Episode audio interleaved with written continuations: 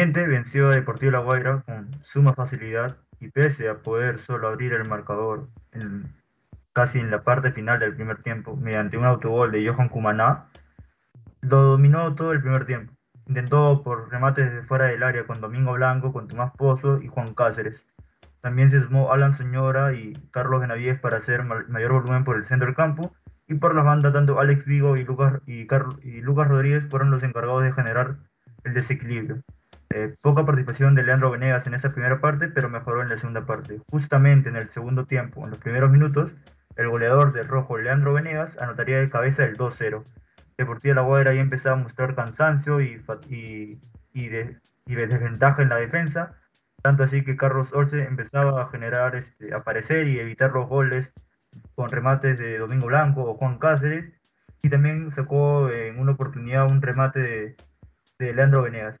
Eh, luego el partido se, transcurrió este, abierto, Independiente generaba mayor este, peligro por las bandas. Incluso Leandro Venegas anotaría un 3-0, pero el juez de línea este, Martín Sopi lo anularía por un fuera de juego.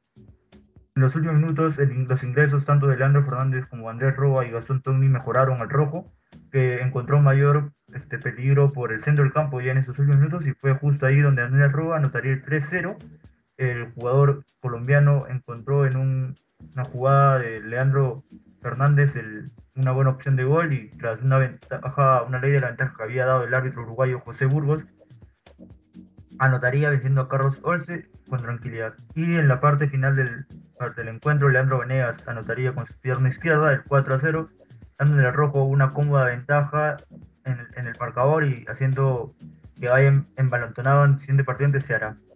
Independiente necesita ganarle a Ceará por dos goles o más para poder acceder a la siguiente fase y, y Ceará necesita un empate para poder este, acceder a la siguiente fase.